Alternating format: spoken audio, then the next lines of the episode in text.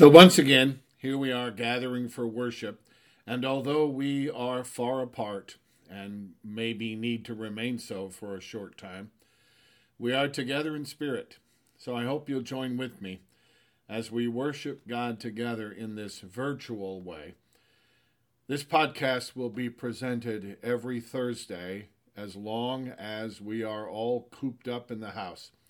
And I hope you'll find some value in it and that will help to raise your spirits in these difficult times. Let's worship God together.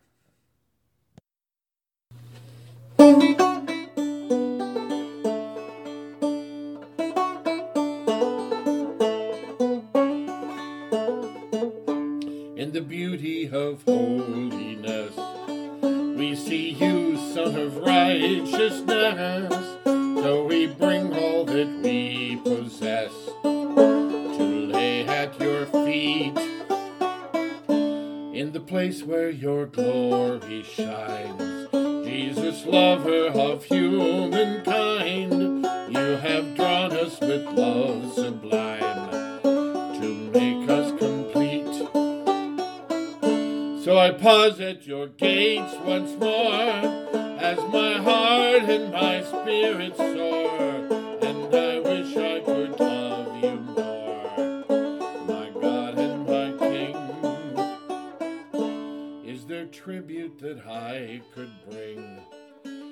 there ever a song to sing that could ever express my King? The work that you've done could I ever conceive of this? All the depths and the heights and breadth of the riches I now possess because I pause at your gates once more as my heart and my spirit soar, and I wish I could love you more, my God and my King. So I pause at your gates once more as my heart and my spirit soar,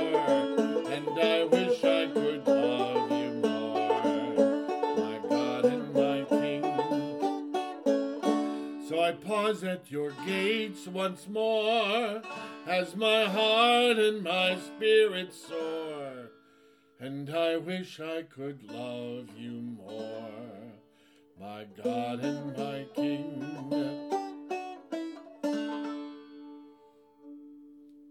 The Old Testament reading today is from the 37th chapter of Ezekiel, and it's probably pretty familiar to most of you. It's a story about the dry bones in the desert.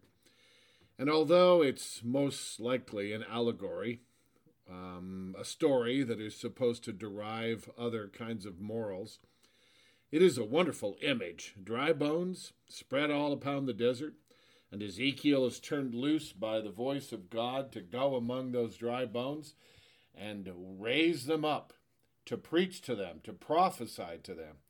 And when he does so, the dry bones come together, and bone upon bone, and sinew, and muscle, and flesh, until the bones become a living, breathing creature from the breath of God. It's Ezekiel, the 37th chapter.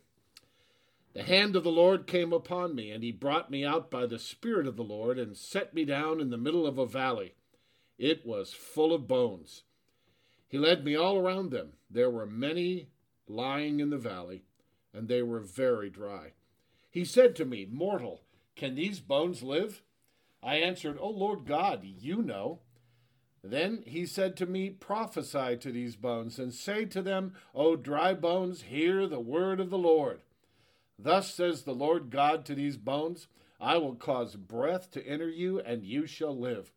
I will lay sinews on you, and will cause flesh to come upon you, and cover you with skin, and put breath in you, and you shall live, and you shall know that I am the Lord. So I prophesied as I had been commanded, and as I prophesied, suddenly there was a noise, a rattling and the bones came together, bone to its bone. I looked, and there were sinews on them, and flesh had come upon them, and skin had covered them, but there was no breath in them. Then God said to me, Prophesy to the breath, prophesy, mortal, and say to the breath, Thus says the Lord God, Come from the four winds, O breath, and breathe upon these slain, that they may live. So I prophesied as God commanded me, and the breath came into them, and they lived and stood on their feet, a vast multitude. Then God said to me, Mortal, these bones are the whole house of Israel. They say, Our bones are dried up, and our hope is lost. We are cut off completely. Therefore prophesy and say to them, Thus says the Lord God I am going to open your graves and bring you up from your graves, O my people. I will bring you back to the land of Israel. And you shall know that I am the Lord when I open your graves and bring you up from your graves, O my people. I will put my spirit within you, and you shall live. And I will place you on your own soil. Then you shall know that I, the Lord, have spoken and will act. Thus says the Lord. I suppose our hymn today could be Them Bones, Them Bones Gonna Rise Again by James Weldon Johnson and recorded by the Delta Rhythm Boys back in the 40s. But instead of doing that song, we're going to do a hymn that we might all be able to sing together. I want Jesus to walk with me.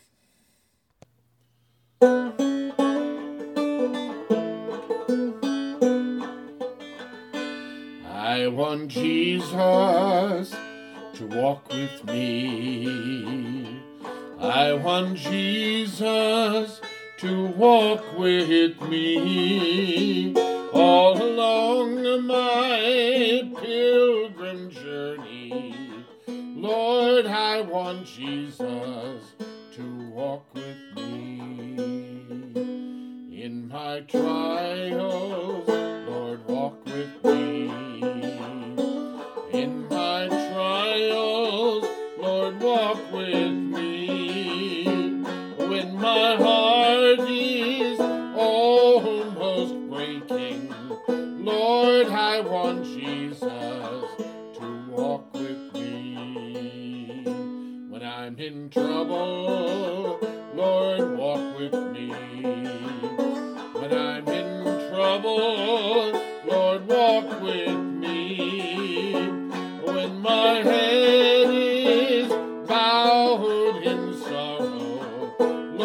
I want Jesus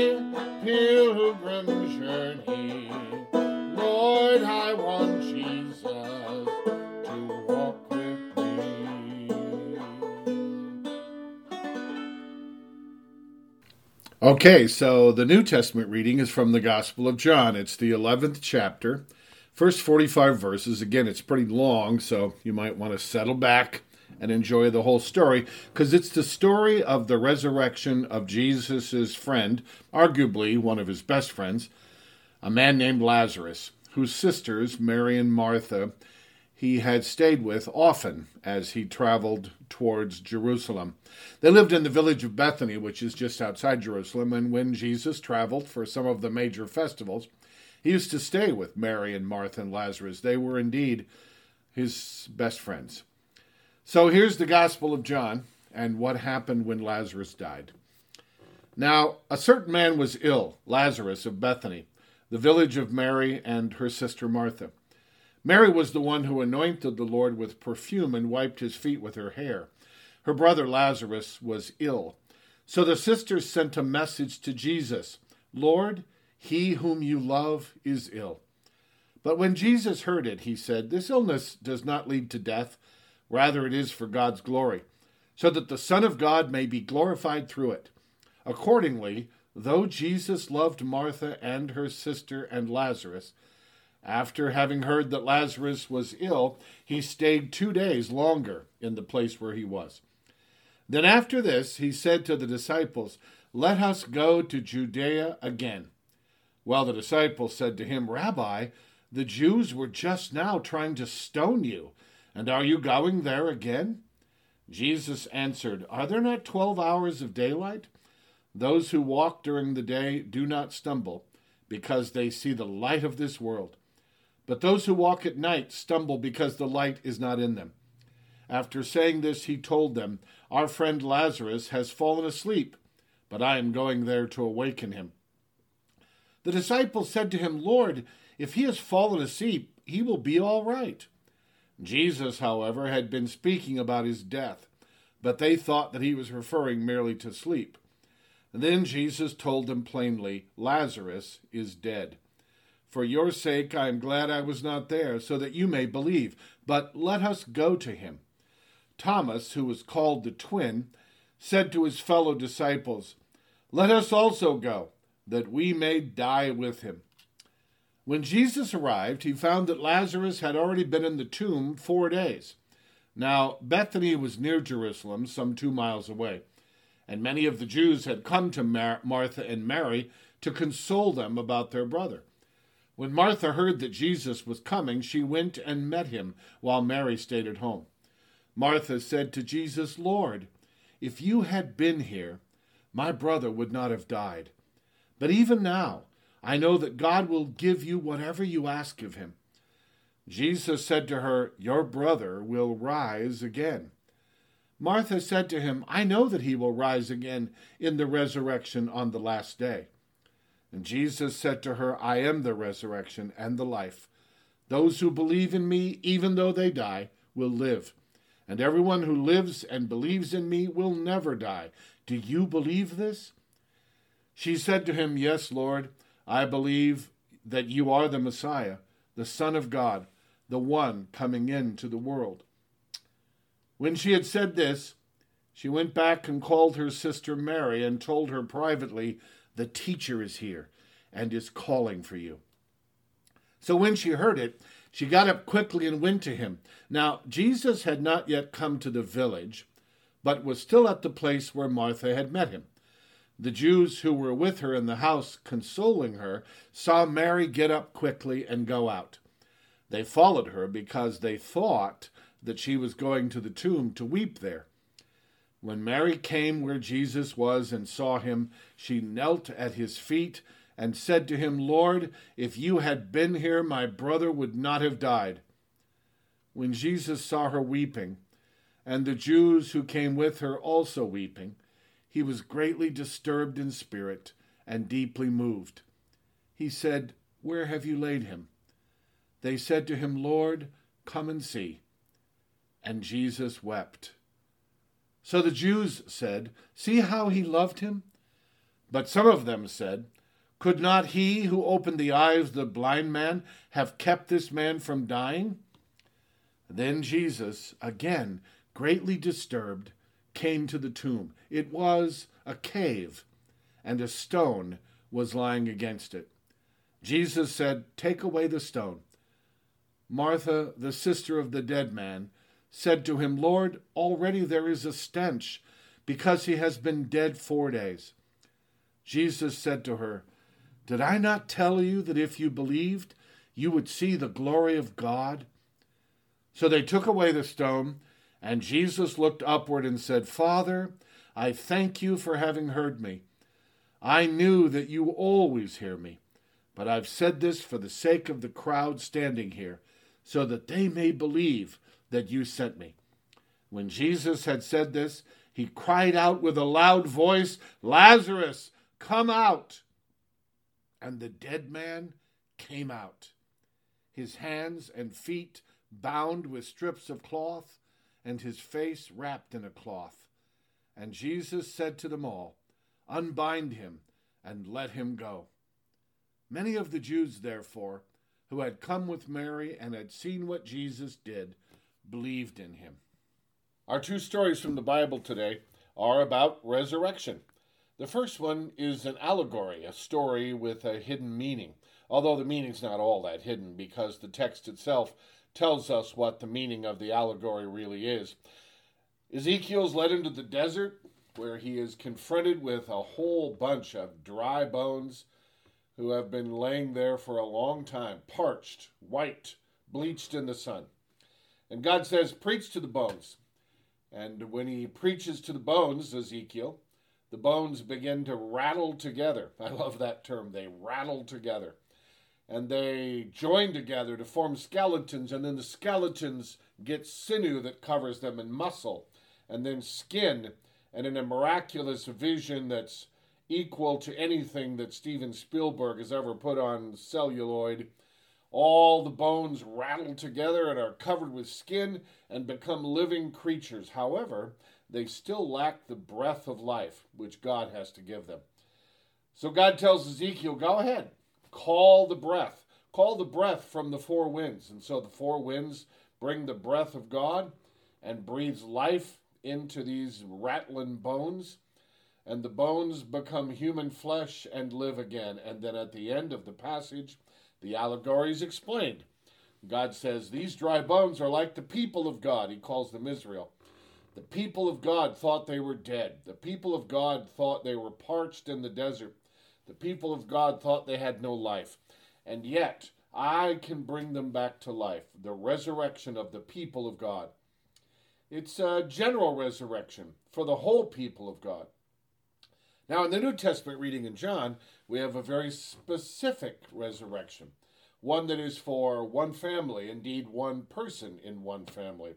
Mary and Martha and Lazarus are, arguably, Jesus' best friends. He always stays there when he travels to Jerusalem. He is in love with this great family. And when he gets news that Lazarus is dying, he waits. And when he finally goes, Lazarus has been in the tomb for four days. The sisters are being consoled by people from the city of Jerusalem, and they're just beside themselves with grief. So Jesus uses the occasion as a teaching moment, and he brings Lazarus back from the dead, a very specific resurrection. This resurrection is not about the people of God, it's about a person of God. The real difference between the allegory of the Old Testament and the event of the New Testament is it moves from the general to the specific. The people of God are raised from the dead as dry bones in the desert, and a person of God gets a resurrection moment from Jesus himself. Now, I have often thought about resurrection as something a great deal more than just what might happen on the day we die. I know none of us have ever been to that place, but it seems to me that there are resurrection moments all around us. I experience them. I'm sure you do as well. Moments in which we rise above the life in which we live, that we are actually brought back from the ashes of whatever piece of life we have found ourselves fallen into. I have a lot of these, and as a pastor, I try to remind myself of them, especially in dark times. Right now, it's particularly difficult for pastors because the usual tools in our toolbox to do ministry have been taken away from us. We usually go and sit with people who are in the hospital, but we can't do that now. We usually go and hold the hands or offer a, an embrace, a hug to people who are hurting. That physical contact is a very important part of what we do, but all those tools have been taken away from us. It's been interesting to listen to other pastors and to listen to my own feelings about not being able to do the ministry that I'm called to do. But when I get into moments like this, when it seems like I'm at a low ebb, I try to remind myself of resurrection moments that have happened in my life. I'd like to tell you about just one of them. It's kind of a sad story, but yet it is an uplifting story at the same time. I had a friend once, a very dear friend, who played music with me. She was an activist. She believed in a lot of causes. And she did more than just talk about those causes. She went to work for them. She worked for the Red Cross. She went overseas and helped people during crises situations. She was so beloved in her job that when she finally passed away, which all of us do, she found herself being honored at the Red Cross headquarters with a plaque and a light that lights up a Tiffany triptych that's there for all to see. But my recollection of this wonderful friend is a great deal more than a plaque on the wall. a great deal more than lights that flow through a Tiffany stained glass window. It is a moment near the end of her life. She and I had known each other for some time, as I said, playing music together. But we had not really known each other on a spiritual level. She was not really a churchgoer at all.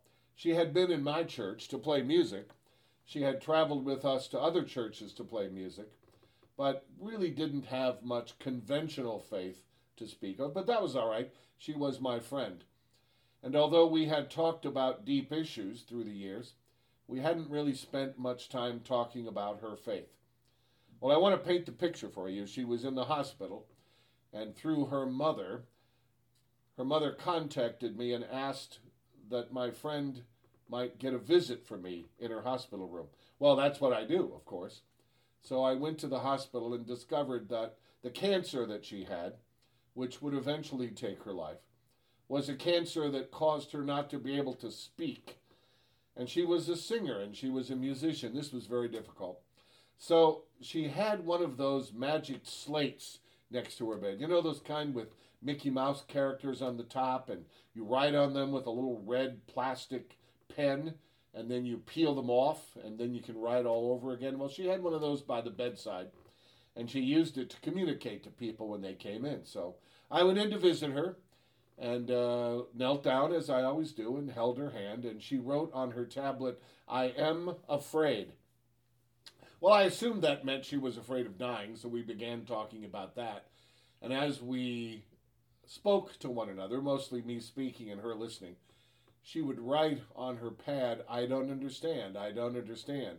So I would try to explain a little bit more as best I knew. I mean, I can't say I have many answers.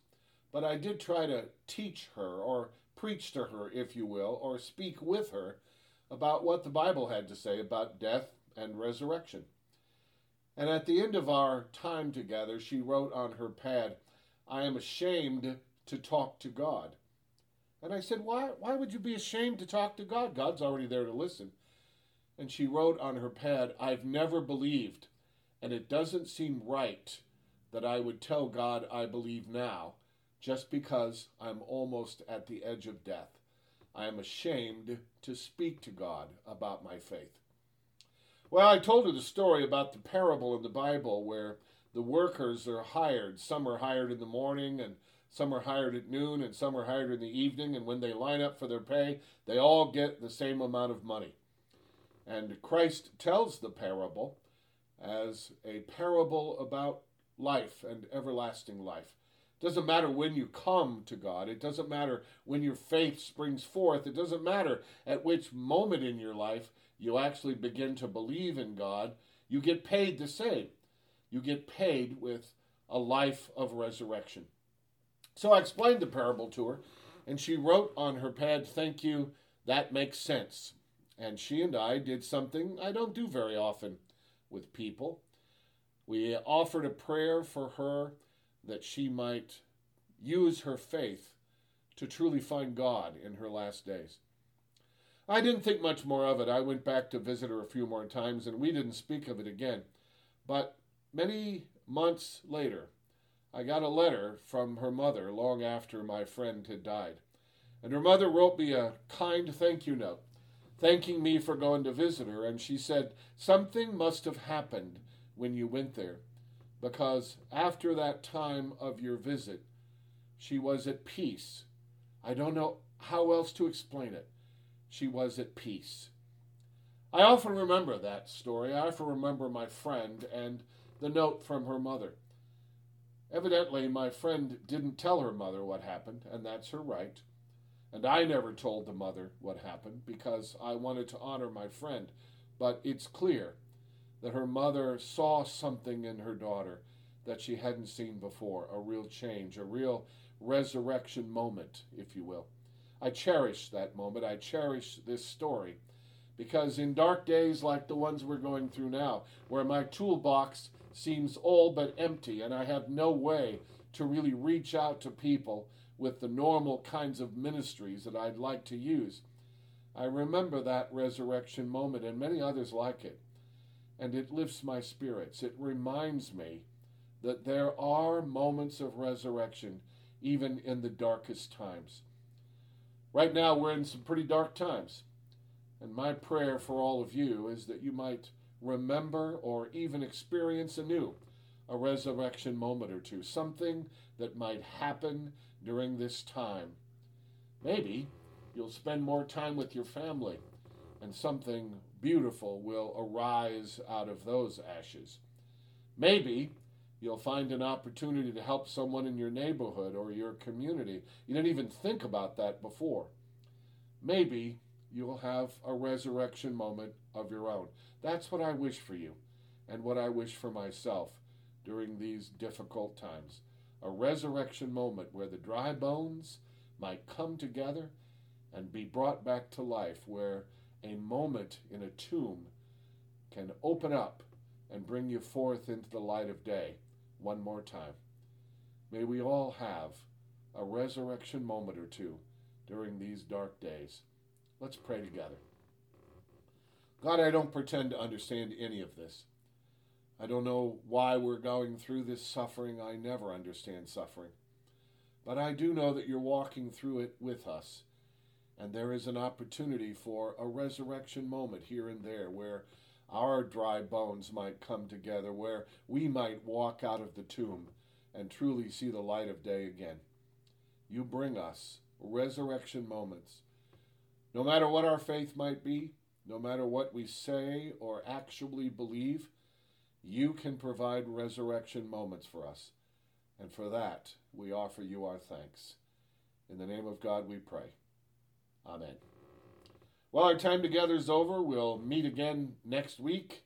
And in the meantime, I'll offer this benediction that you might take with you and have an opportunity to look for your own resurrection moments.